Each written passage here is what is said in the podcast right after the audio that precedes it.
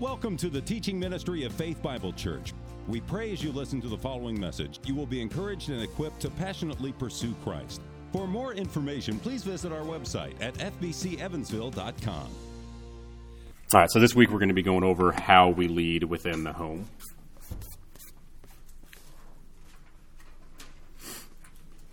So we see the first thing that we should understand about leadership within the home is that the leader is to be a provider. The, the Bible elevates women to a place of honor and in turn gives the man the responsibility to provide for her. And we see in uh, that First Timothy passage is up on the screen right now, First Timothy 5 8. But if anyone does not provide for his relatives, and especially for members of his household, he has denied the faith and is worse than an unbeliever. The idea of providing for our families is fundamental, fundamental even to unbelievers. That's what we're seeing Paul write in this passage here what Paul is saying in this First Timothy passage is that if unbelievers can follow this rule by providing for their families, then how much more should a believer who has been commanded by God obey it? So we see that unbelievers are fully understanding this. This is why there's so many unbelieving fathers that are workaholics. They're trying to find fulfillment within that job, but on top of that, in the back of their mind is always this understanding that they have to provide for their family. If unbelievers are doing that, have that in their mind, have that understanding in front of them that this is what they're called to do at some level. They may deny that it comes from God, but at some level they understand this is what they're supposed to be doing. Then when we read this in the Word, how much more should we be obeying it? we fall often into that trap of making it making our workaholism something that uh, is good because we're just trying to provide for our family. So don't fall into that trap where we kind of swing that pendulum just way too far. But we need to understand that this is what's commanded by us. We also see this in Genesis 2, right? So if we go to Genesis 2, I don't have this on the screen. But if we go to Genesis 2, where we understand that Adam was commanded to do what with the garden? Does anyone remember? Cultivate. Yep. Keep and cultivate the garden. So he was given a command to work before the fall. That was to keep, cultivate the garden. That's what he was called to do. Then we see Eve come into it, and his his job doesn't change. What we see is that Eve is added into that. So Eve is added into this relationship that he has now on an earthly level, but he still has that responsibility of keeping and cultivating. But now he's keeping and cultivating not for himself, but also for Eve. Does that make sense? So the first thing we do here is that we are called to be a provider within the home. Then, although some women work and some are the, actually sometimes the primary breadwinner, what we must understand about Scripture is that this principle. Hold on, I just lost my place. Let me start that over. Although some women work and some are the primary breadwinner, what we must understand about the scriptural principle is that when a man is present in the home, he is tasked with the primary responsibility to provide for his family. So, men, my question is what was our curse?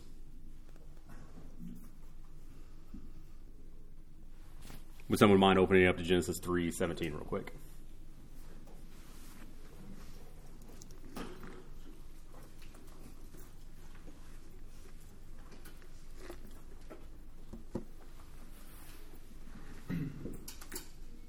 Anybody got it? Yep. All right, go ahead, Bo. And to Adam he said, Because you have listened to the voice of your wife and have eaten of the tree of which I commanded you, you shall not eat of it. Cursed is the ground because of you. In pain you shall eat all of it. Eat of it all the days of your life. So, what was our curse?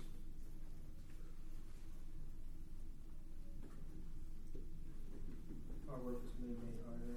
Yes, our work was going to be made harder. Within our curse, did it say that working was now out of the picture? It doesn't say that.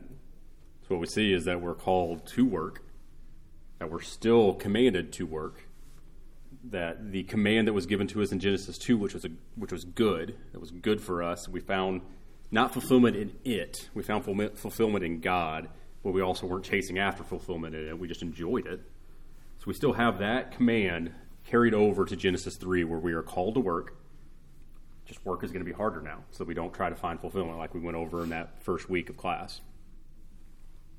So we have been given the task to provide for our family.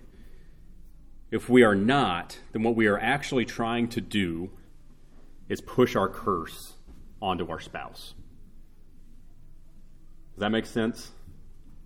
So if we have just decided that we're just going to try to live easy, just hang out on the couch all day long, watch whatever sports we want, watch whatever. And watching sports is not bad in itself. I enjoy watching sports. But if that's all that we've dedicated our time to, and we do that and not provide for our family, we choose to do that instead of provide for our family, somebody still has to provide.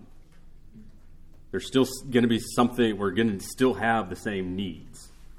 What we see is that we're actually deciding we're just going to be lazy, hang out, and we're just going to push that curse onto our spouse. She's just going to be the one that has to do this. And that's really devastating if you think about it, because us as men cannot take the curse from the woman in any way. The curse for the woman is to bear children. We can't do that. So if we're now abandoning or trying to abandon our command by providing for our family, and put that onto our wife, they have a double curse that they're trying to take on now. Because one of them was ours, and we're now just transferring that over in that book, The Home Team, Clint Archer says the woman's curse is increased in pain of bearing children, and the man's curse is the sweat, or is the sweet, sweaty personal work of earning bread for the family. Men and women had different curses to bear. Charles Spurgeon puts it this way Some occupation is necessary to happiness. Lazy people would not enjoy Eden itself. A perfect man is a working man. So if we're just sitting on the couch being lazy, we're trying to push off that providing portion onto somebody else. It's not you're not going to find any kind of joy or fulfillment in that. Actually, I mean, you might for the, the, the minute, you might for like that game, but if you just continue that on, eventually you, you just start feeling horrible. And that's what Spurgeon's hinting at there that it, it takes some kind of work for happiness because that's what God has ingrained in us. So even a, a lazy man would not enjoy Eden itself, is what Spurgeon says there. And that harkens back to Genesis 2. If Adam would have been lazy, he wouldn't have enjoyed Eden. Well, he would have been sinning, so we have a whole theological element of that to, to dig through. But if Adam would have been lazy, he wouldn't have enjoyed Eden because he was commanded by God to enjoy it by cultivating it and keeping it. Some homes might have wives or mothers that are the primary breadwinner. We already went over that a little bit. That does not free us as men from our responsibilities. To not work hard is to damage our own souls and does not mirror to our children what, biblic, what it biblically means to be a man. So if you do have children in the home, and your children are seeing daddy just be lazy, daddy just not fulfilling his responsibility. What they're really seeing is that daddy just he doesn't care about the word. If we understand that this is the command from God, our creator, and we're choosing to actively go against it, what that tells our children is that this doesn't matter. Does that make sense? Any questions so far?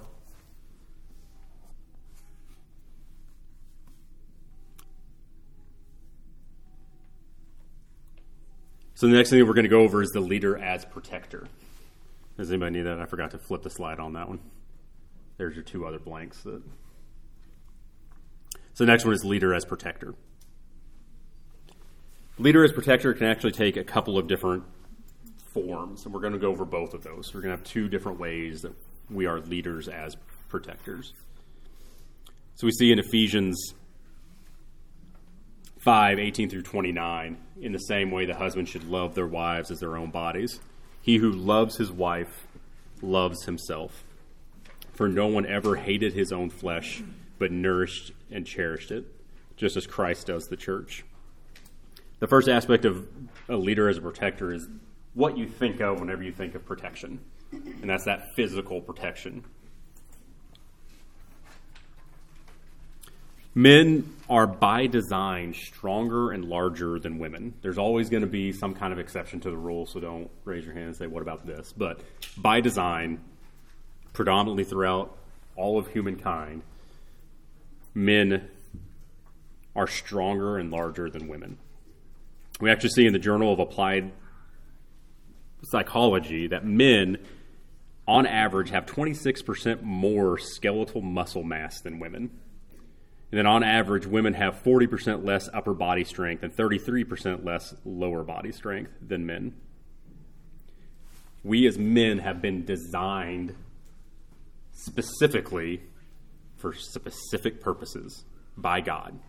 Women have been designed other ways. I'm not going to go down the path that every single one of you are thinking of right now. That's for another time in another class. But it's just the truth. Men are stronger than women for a specific reason, and this is one of the specific reasons that we can physically protect.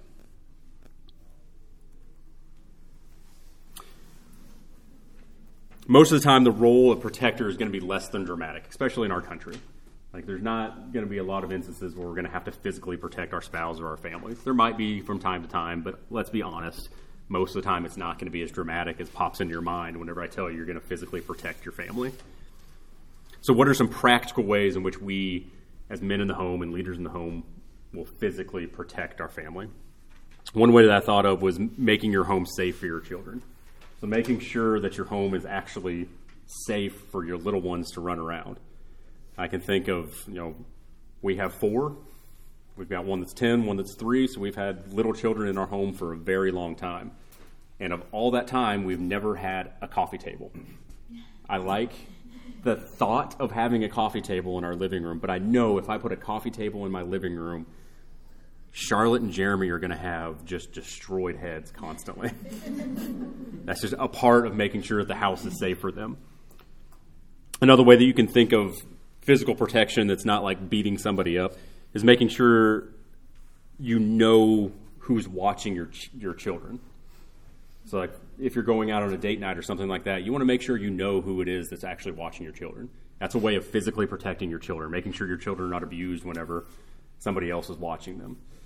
That sounds dramatic, but that's just one kind of practical way in which you can make sure you're physically protecting your family. Another way that I thought of is making sure your family is protected when you're out of town. So sometimes I have to travel for work. So one of the things I'll do is I'll usually text my father-in-law because he lives you know, 10 minutes down the road from me and say, hey, I'm going to be out of town. Just letting you know. And then he knows that he can check in on Jess and the family from time to time. Sometimes I'll text David when I know that um, Kevin, my father in law, is going to be out of town. I said, hey, I'm going to be out of town. Can you just, you know, just have that in your mind? Just making sure that they're physically protected as well when you're out of town in some way. that just made me not want to text you anymore. So those are all just general ways that you can think of to, to protect your family. Another thing that came to mind whenever I was writing this class is who who usually has the responsibility for crying baby duty in your house whenever you have little ones in the house? In most homes, it's predominantly going to be the wife. Sometimes it'll be the husband, but usually, let's be honest, we don't wake up through any of that. so usually it's going to be the wife. However, who has the responsibility for bump in the night duty? If you hear something strange happen in the house that you know isn't right, who has the responsibility of that? Dog. Usually, yeah. yeah. We first moved into our house, we had a 90 pound black lab mix, and so he doesn't, he, he never barked. It was the weirdest thing. Like the dog never barked. And one night we were laying in bed, kid, or at the time we only had Reagan, so Reagan had already gone to sleep. I think we were upstairs watching a show and all of a sudden we heard like that big, like from the chest, deep bark, and I was like, "Oh, that's not good." Dog, dog never barks, and now he's like aggressively barking. And so Jess grabbed onto me, says something's downstairs. Like, okay, give me a second. So collected myself, went downstairs, kind of creeped down the stairs, and did that like weird like look around the staircase, look just to see if anybody's in the living room. Nobody's in the living room, and he is standing at that back door, looking out our back window, just barking like crazy. I was like, man, what is going on? I'm pretty sure that like I had a little one of those little tiny Louisville slugger bats. Like this is not this is gonna make whoever is here just angry. It's not gonna do anything. So I walked to the back door. Thankfully, it was just like six deer just in our backyard, just hanging out, eating. Funniest thing about the entire story is the fact that there was three or four of the deer laying in the grass. And every time Rockney, our dog, would bark, they would just look up at him. Wouldn't even run, just look at him and just go back to whatever they were doing. They were not scared of this dog at all. Then he starts yelling my name. Yeah. So I'm like, oh great. Oh, man. He's, he's getting mugged downstairs. but, men, if there's a bump in the night and you're reaching over to grab your wife to get her to go look for whatever it is, you're wrong. it is your responsibility to get up and get killed first. Let's be honest. It is, it is, all seriousness, it is our responsibility. This is what God has designed us to be, is the protector of our family. We should be the ones getting up and doing the bump of the night responsibilities. So the second thing that we go over as far as protection, and this one's almost, almost to me, just because of our, we live in a very safe society. No matter what you hear on the news, the likelihood of you being mugged in Evansville, Indiana, is less than zero. Like, we're pretty safe. So physical responsibilities not going to be as prominent in our lives as this next aspect, which is the spiritual protection of our families. So, as far as spiritual protection for our families, this also takes two different forms that we can really break it down into. Just like protection takes two forms, this takes two forms. The first of the two forms is encouragement. We need to make sure that we're guarding our families from things that are harmful to them in spiritual ways. So, things that pop into my mind as far as protection in this way is making sure we know what our wives and our children are watching on TV, or what they're reading, or what they're looking at online. That online one's probably the, the most dangerous that we have right now. I think it was uh. If you ever listen to the Breakpoint podcast, it's a pretty good podcast. It's a worldview, biblical worldview podcast. But Stonestreet, I was listening to. They have an hour long one every Friday, and he was talking about. Um, they were going over a new bill being passed somewhere. I don't even think it's in our country, but uh, about cell phones. And the thing that was brought up is whenever you get a new cell phone, that is the most unlocked your cell phone will be. So like, there's no restrictions that come straight out of the box. And so, one thing that was mentioned is that if we were to take cell phones, make it so that cell phone companies have to give out new cell phones the most locked, it'd be the best protection for children. Because then you have to actively go through your phone and unlock things instead of go back through your phone and lock things. And they were going over that, and one of the things that Stonestreet said is this, his daughter, he has a teenage daughter, does not allow his teenage daughter to have Instagram his teenage daughter is constantly asking, "Why can't I have Instagram?" His his response is always, "I know that you won't go looking for danger, but that thing is always looking to destroy you." So, as far as spiritual spiritual protection, the first thing that we're going to go over in the two forms is encouragement. We need to encourage our wives and our children to actively pursue things that will help them grow theologically and spiritually. So, whenever you think theologically and spiritually, theologically is that high view, high study of God. Spiritually is looking out and understanding their own souls and how that connects to that theological side. That's what we mean between theology and spiritually. So, we need to be making sure that we are encouraging our wives and our children to actively pursue the things that will encourage that theology and spirituality within them. Yes, we should protect those in our home from things that will hinder them from growing, but we also need to make sure that we're encouraging them in the things that will actually help them grow. One way that we often stumble is that we're constantly alert and aware for the dangers around us, and all we're doing is trying to focus in on those things. Like, no, you can't watch that show. No, you can't read this book. No, you can't look at this site online. You're, you're which is good because we're protecting them. But what we're not doing is also encouraging them. But how about you read this book? How about you watch this show? Like encourage them towards things that are good, don't just take things away from them that are bad. Does that make sense? Hey, Andrew, I was just Yes. Yeah. So like that's a more proactive, of, you know, you have to be, you can't sit back lazily. Yeah. and Just be like, sorry, no, no, no, no, because that's what I feel like I tell my kids all the time. But instead, like having resources for them takes a little bit more time to, Yeah. you know, have ready. Um, Christian bookstores online, you can order stuff to your home, you Mhm. but it takes time to be prepared. Yeah, definitely. So, go go ahead. along those lines. Like, if your kids come to you and, and ask you to watch a show, don't just automatically say yes or no. Take the time to look up. I think there's a good site that, what do we use, Plugged In? Plugged in. And then there's another one too. But you can look through it and say, and explain to them why maybe they're not allowed to watch the show or what's in that that we are not wanting them to view. Um, and then that kind of gives like a more Yeah. deep understanding and it doesn't just harden them to, well, mom and dad won't let me watch this. Mhm. The other one is Common Sense Media. Yes, Yes. Common Sense Media is one. That's. Plugged in, I think, is through Focus on the Family.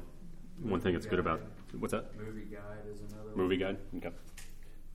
Movie Guide, Plugged in, Common Sense, Plugged in. What I liked about Plugged in is at the bottom of it, they will have like a synopsis of like why they rated it, but they'll like explain like the theological things behind it of why it's not good. And if they're really strict too, there's even been a couple of shows where like they've rated. it. I'm like, hmm, okay, like that's that's good, but okay. so plugged in's a good one. I haven't been. To, I, th- I think I've been to Common Sense before. I haven't been. What was that movie? Movie Guide. I haven't been to that one, but um, I did have another thought as you were going. I can't think of it now. It's off my notes. So yeah, it'll come back to me like ten minutes after class is over. So what we should be, yeah. Just leaving your cell phones and all. Mass text to everybody. This was my thought. So what we should be doing is viewing it as Paul's put offs and put ons. If we just protect and correct our families, they will replace those things with just another wrong thing. It's our sin nature that, that wants us to go to that wrong thing in the first place. So if we go to our kids and we say, hey, no, we're not going to watch that show, but we don't encourage them in another direction or we don't give them that understanding of why, um, they're just going to replace it with the next bad thing. That void doesn't just stay there. It's going to be filled with something. We need to make sure we're filling it with good things, and good things of the Lord. They need to guide. They need the things that we're taking away. We also need to make sure that they need to be guided towards things that will fulfill them correctly. Any questions on any of that? Yes. Um, okay, so in terms of like monitoring what we look at online and stuff like that, kind of easy when you're talking about parent to right? Mhm. Just like put restrictions on the phone and walk them at the off and all kind of stuff. Um, in terms of how a husband is to kind of be involved in those decisions that his wife is making online, how does what does that actually look like?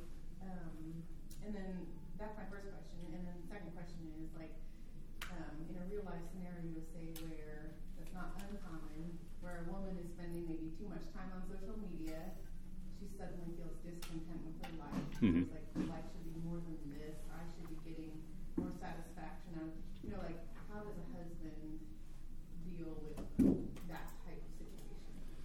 So the first question was how, kind of the husband to wife relationship and the, the child to, or the parent to child relationship is, is easier to maintain because, again, we have that fiat or that federal authority over our children so we can just take the phone and put whatever password we want and all that kind of stuff. But whenever it's between a husband and a wife, um, how do you practically go about making sure that we're monitoring that and fulfilling that? That's is that right? That the Right. Okay. You know, should you be? Yeah, you should always be. Yeah. I mean, there's. And then do wives monitor their husband? I don't Yeah. I have screenshot. No, I'm just kidding. it, it, there should be a constant encouragement to be open. I mean, you're you're one flesh. Um, so making sure like Jess has all my passwords except for work I don't think she wants to watch Freight move across the screen, so she doesn't really need that. But she has all my passwords on my phone. She can um, get onto my phone anytime. She has all my passcodes, all that kind of stuff. She can get onto my phone at any time, um, which also gives her all access to all my social media and all that kind of stuff. Um, I think that the problem that we run into is not necessarily the monitoring as much as just the constant focus on the social media. Like, it's not necessarily, hey, let's go back and look at what you've looked at. I think it's more of, let's look at how much time you looked at it. Like, if we can pull ourselves away from the social media more, if we can delete social media altogether, I say that with having Facebook, but if we can delete the social media altogether, that would be a much more beneficial thing for everybody. Because it's, if you're yes, you need to be monitoring in the fact that like you're open and honest with your your spouse through everything you're doing, but most of the time you're going to catch it after the fact. That's the problem. Is like if you're just going through the browsing history, if you're going through the social media post, or going through whatever on social media, you're not going to catch it. You're going to react to it. Like it's always going to be after the fact. So it's more of I'm trying to think of how to word this in my mind being op- uh, open and honest with your spouse and helping them and helping yourself actually watch how much you're watching and being in your phone. Probably, I mean, the most dangerous thing in our lives is never going to be a gun. It's going to be the phone that's in our pocket. Like that's going to be the most dangerous and detrimental thing to our lives. And what was the second question? Oh, so like the kind of more typical situation where a woman's spending too much time on social media and starts to get discontent with her life, and her husband Mhm. mm sort of changes and what she wants out of life and stuff like that. Like, um, what is the best way of a man sort of handling? I mean, first and foremost is always take it back to the word. Um, I was actually going to add this into the lesson, but I didn't have time really to add it in. But like even within what we're talking about now, we're going to talk about here in a minute. Like I think the book of Ecclesiastes is a wonderful tool to go through because the entire what is it, first 10, 11 chapters is I tried to find fulfillment in this. I tried to do this. I tried to do this, and every single one ends in failure. What is it? Vanity of vanities, all is vanity. All of it just turns to nothing. But at the very end, we see Solomon shifting gears and saying, It was only when I focused on the Lord and did things for the Lord that I realized that that's where we find that fulfillment. So when we're, our wives, and honestly, husbands, are constantly on social media and find discontentment in social media, one, we need to try to pull that social media out. Just, you know, pluck out the right eye type of thing. Just cut it off completely. Once you're off of that, your life's going to be more fulfilled because you're not trying to constantly live through somebody else's life. But taking your spouse to the Word to make sure that you're constantly reminding them if they're claiming Christ, you're not going to find fulfillment in Instagram. You're not going to find fulfillment in Facebook. The only way you're going to find fulfillment is in the Lord, and this is where we find fulfillment in the Lord. And take them to some of those verses that you know tell us that. Ecclesiastes is a great one because there's nothing new under the sun. Everything, even on Instagram, everything that we see that everyone's trying to like strive for, Solomon probably talks about in Ecclesiastes and how it didn't fulfill. He took it to the extreme in that book, admits to taking it to the extreme in that book, and it always ends in vanity of vanity. All is vanity. It means nothing. So, next one. Where are we at here? Oh, another way that we can, uh, I forgot about this, another way that we can, or a practical way that we can spiritually protect our family is through the spiritual disciplines. So it's not, I think it's important for us to understand that it's not the church's responsibility to teach our children how to read the word. It's not our church's responsibility to teach our children how to pray. It's not our children, our church's responsibility to teach our children theology what you should be doing by bringing your children to this building and being in this place is reinforcing the things that they're learning at home already. So, if we're going to spiritually protect our children, we need to make sure that our children understand how to read the Word. That's going to be different for every kid. You know, how I go over things with Reagan is vastly different from how I'd go over things with Jeremy or Charlotte. However, we start by making sure, I mean, we can start by just the typical teaching them the Bible stories David and Goliath, Noah and the ark, Moses, Joseph, all those stories. Teach them those things. But I think it's important for us to understand that even in teaching those things, we're giving them an understanding of how to study those things. So if we teach those things in the way of David and Goliath, hey, David conquered his giant, how are you conquering your giant? We've missed the mark of David and Goliath. They may not be able to read that story, but we can teach them that, you know, in the story of David and Goliath, David trusted in God. God is the one that gave him the victory over David. So we need to make sure we're trusting in God. We can pull that out, that, that life lesson for them, while still keeping the story of David and Goliath in context. And that is a, a practical way of which they, once they can read the word, they won't try to insert themselves into the stories. They'll, they'll understand that this is a historical person at a historical time being used by God in an amazing way. And we can take joy and glory in God in that fact, and then come alongside that story and say, okay, so am I taking glory in God? Am I trusting in God in my own life? You can tack on yourself to it, but you're not part of that story. So, just how we do these spiritual disciplines with our children growing up and then also into adulthood is important. Are we praying with our children? Is it odd for our kids to see us praying? If you sat down around the dinner table tonight and you're eating food and you say, okay, let's open in prayer, are your kids going to give you just the weirdest look or is that just a common thing? That's teaching them a spiritual discipline. That's protecting them from falling into the failure of not wanting to pray. Coming to church, you already knocking this one off the list, but coming to church, is it odd for your children to wake up on a Sunday morning and come to church? If you've already started instilling that in them, you're spiritually protecting them from faltering later on. Later on, they're going to have to take accountability and responsibility for their own actions as they come into adulthood and decide whether or not they're going to start coming to church. But if they've seen this pattern all the way through their lives, it gives them just kind of a little leg up to getting here. Another way that we do this, we've already discussed this a little bit, is worldview training.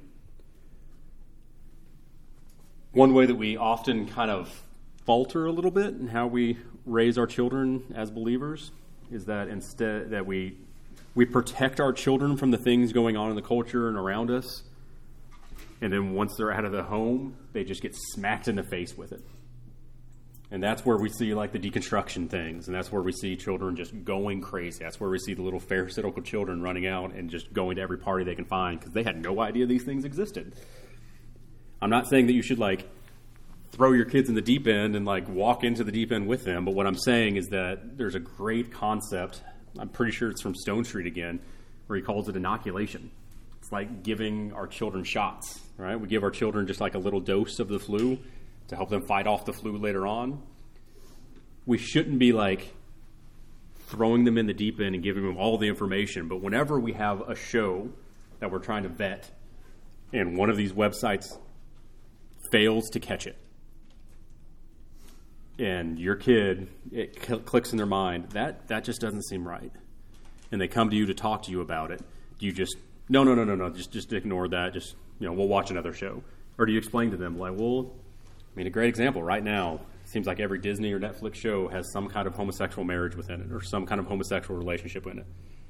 If they get to that point in that show and reagan walks up to me and says well that that mommy and that mommy were married somehow, and I just say, okay, we're just going to watch another show, and I don't address that, I failed Reagan in that moment. I can take it and say, yeah, and you know that's how that's how the world views it now. That's not how the Bible tells us it is, and that's not how we're called to live our lives. And you can take them to the Word, you can take them to the gospel. So you're not completely shielding them. So once they're out of the house, they get smacked in the face with this and have no concept with how to digest this in their own minds. But if we give them that little bit and protect them within giving that little bit and give them right understanding of it at the same time, then we're, we're spiritually protecting them in a way. Does that make sense? I have one funny story. I got time for it. So when Reagan, when we had Jeremy, Jeremy was a little baby. I came home from work. I could tell Jess was a little stressed out with the two older ones, and so I took Reagan and Reese to Walmart. We went to Walmart, let Jeremy and, and, and mommy hang out at the house. So we go into Walmart. We come back out of Walmart. Literally just went there to walk away or walk around and just do whatever. So we're in the van and we're driving out of the parking lot, and I hear Reagan in the back of the seat, back seat, very back, says, "Daddy, will I always be a girl?" And in, in, I mean, she's little, and in, in my mind, I'm thinking, okay, what what did she see in Walmart that made her think of this? what is she watching that made her think of this? In my mind, I'm automatically going to that that LGBTQ mentality of what's going on in the culture. And so I, I mean, I knocked that answer out of the park. I was like, yes, you're always going to be a girl because that's the way that God made you, and God is more wise than us. I went a good two or three minute long spiel. And then I'm driving. I'm proud of myself. I'm driving out of the park. And I'm like, that was that was a great. I'm going to tell Jess about this when I get home. I'm going to get a pat on the back. And I just hear Reagan crying in the back. And so I turn around. I was like, Reagan, why are you crying? She goes, so you you mean I'm never going to be a lady? I was like, wait. Are you asking if you're going to be a boy someday, or are you asking if you're going to grow up? She's like, if I'm going to grow up. I was like, yes, you're going to grow up. So having that worldview training of having that answer, but also understanding what your kids are asking, is very important. All right, so she was five. So, um, spiritual traditions, worldview.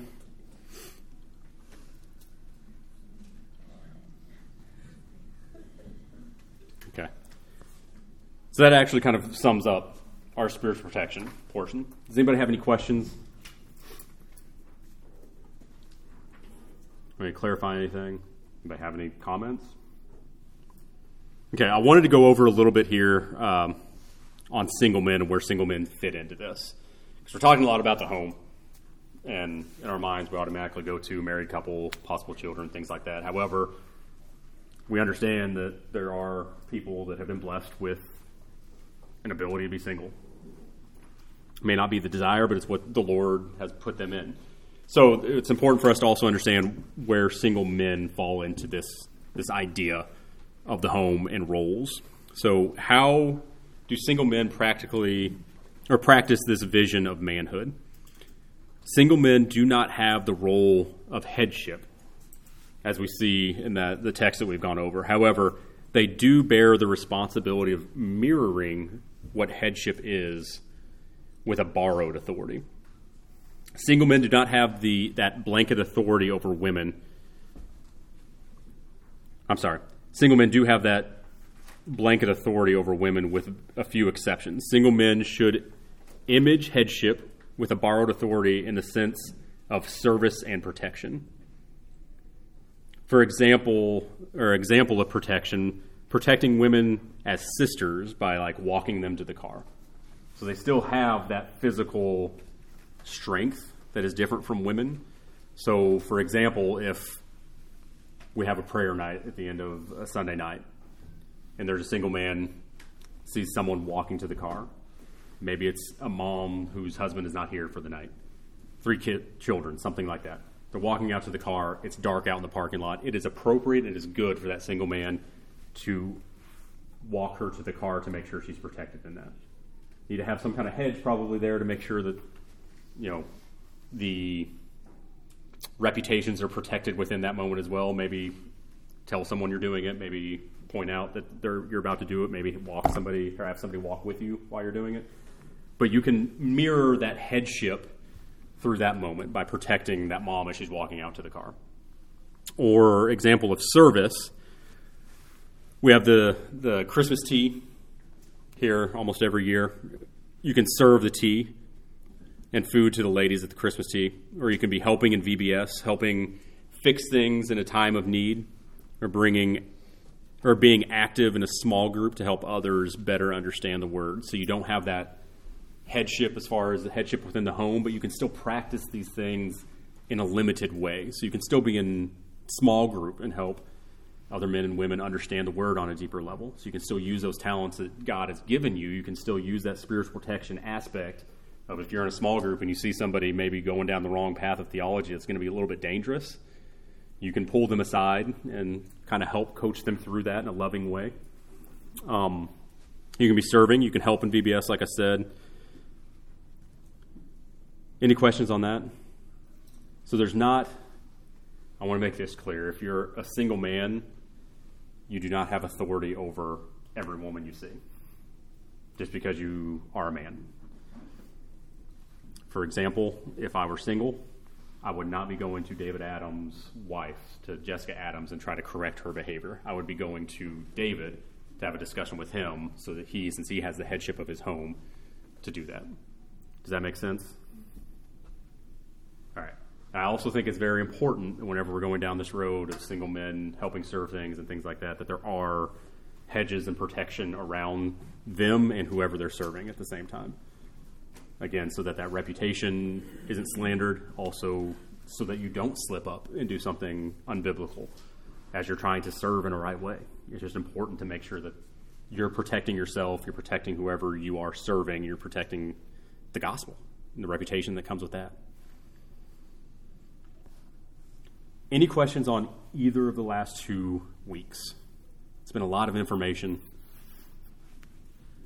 It's been probably a little bit burdensome for a lot of men to hear. I want to say that this is a high calling. It's not a calling that we can abandon. It's not a calling that we can just turn our back on. It's something that God has commanded us to do. That can feel like a lot because it is a lot, because we are sinful. We're probably going to be failing in some of these places. We're probably going to be not even realize that we're failing in all of these places. However, that doesn't mean that we just abandon them or we just sulk about it. One, we can show ourselves a little bit of grace. We're sinful, we're fallen. Everything we talked about in both of these classes is happening after Genesis 3. So we can have a little bit of grace in ourselves, but we need to make sure that we are striving to just work out our own faith.